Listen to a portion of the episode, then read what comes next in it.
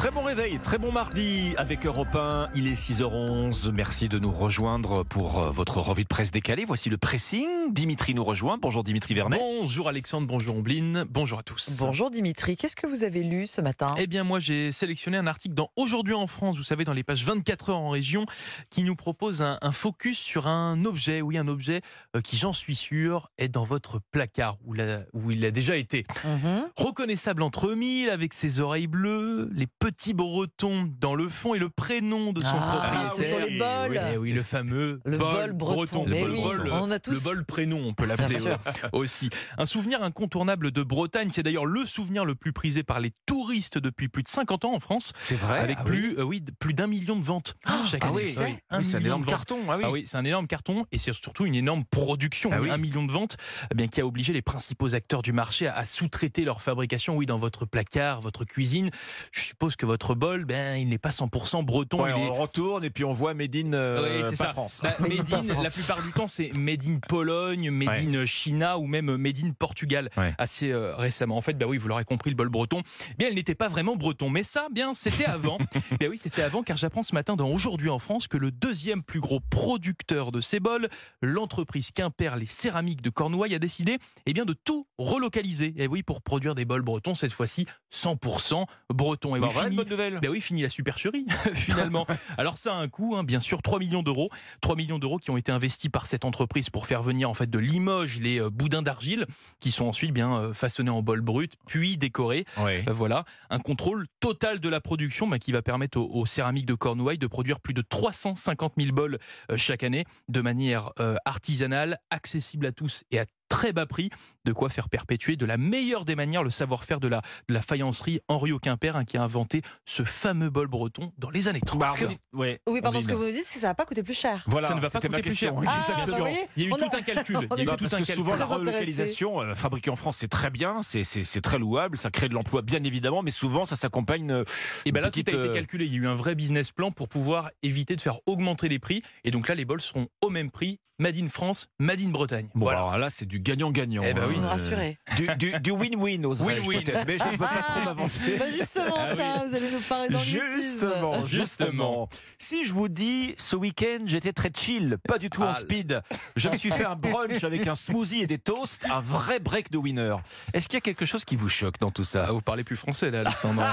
C'est un sacré mélange. Voilà, Votre voilà. smoothie. Les anglicismes, vous avez compris. Bah, on a tellement le choix qu'il est simple aujourd'hui de parler comme ça, franglais, un mélange plus ou moins heureux de, français, euh, d'anglais. C'est justement ça qui alerte ce matin le Figaro, ou ou alors plus exactement l'Académie française, Mm. hein, qui s'inquiète de cette présence massive du franglais dans la pub. Ça vous fait penser à des pubs, forcément, les, les 4 par 3 à la télé, il y a, y des sûr. anglicismes partout, non? Ah, il Vous y en a n'avez pas un partout, exemple en tête? partout. En tête, là, j'en ai pas, mais c'est vrai qu'on en voit partout, de plus Le en plus. hein. Le Figaro donne des exemples. Le, le lait Candia, du bon milk from chez nous. Bah Ah, voilà, par exemple. Ouais. les, pousse un peu, quand les publicitaires bah, s'en amusent. hein. le pastis Ricard, borne à Marseille. Eh ben oui, Ah. oui, oui. Je cite euh, le, le- le- le pastis, le lait, bon, les exemples pullulent en réalité. Jusqu'à l'Elysée, le sommet de Choose France. Hein, sûr. Ah oui. Pour défendre le Made in France. C'est l'État qui parle de la Le French Touch, de la French Fab, de la Start-up Nation. on lit, on lit dans le Figaro que s'ouvrir au monde, bah, c'est accepter finalement la domination de l'anglais. Euh, Ombline, vous dites faux ou vous dites fake? Ah, dans une conversation. Fake. Ah, fake news, bah oui, Fake les fake news. Fake. Mm. Oui. Quand vous parlez de Covid, euh, Dimitri, vous dites foyer ou vous dites cluster? Ah, je dis cluster. Eh, voilà, ben voilà, On est tous contaminés Eh en oui, fait. On est contaminé finalement. Est-ce que vous parlez de mélange ou de mix? De mix. Vous voyez qu'il y en là a, là. il y a- il en Oui. a, on se fait tous C'est tout à piéger, hein. finalement. Ben hein. voilà, il est là, le combat de, de nos académiciens, cette anglicisation de notre espace public, de notre langage. Euh, L'Académie française y voit une source de fracture sociale et générationnelle. Il y a un collectif d'assos euh, qui va agir en justice Mhm. pour- en s'appuyant sur la loi Mhm. Toubon hein, pour défendre le français et un groupe parlementaire qui va se pencher sur cette question du franglais. Vous voyez que tout le monde est en plein brainstorming. Pardon, pardon, pardon, j'ai rien dit, j'ai rien dit.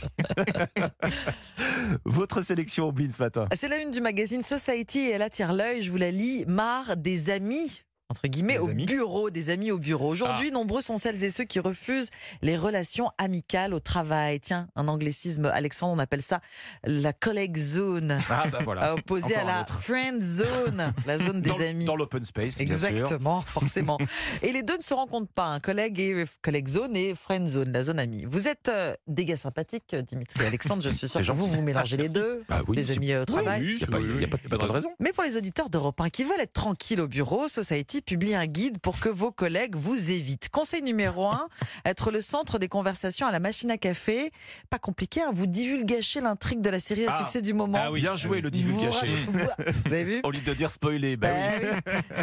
J'ai compris la leçon. Donc vous racontez la fin, ça veut dire Oui, ça. mais gros. oui, tout de suite là. Ou alors vous faites défiler la totalité de vos photos de vacances, 452. Le vide se fera immédiatement autour de vous. Autre technique pour euh, ne pas se faire des amis au, au travail, parler boulot pendant les after-work. les, apéros entre collègues après le travail. Je traduis. Ouais, ouais. C'est le moment où justement on se met à jour sur tous les ragots croustillants qui circulent dans l'entreprise. Et ben vous, eh ben vous allez parler compta, vous allez parler client. Non. Enfin oui, si vous voulez plus avoir oui. de copains au travail.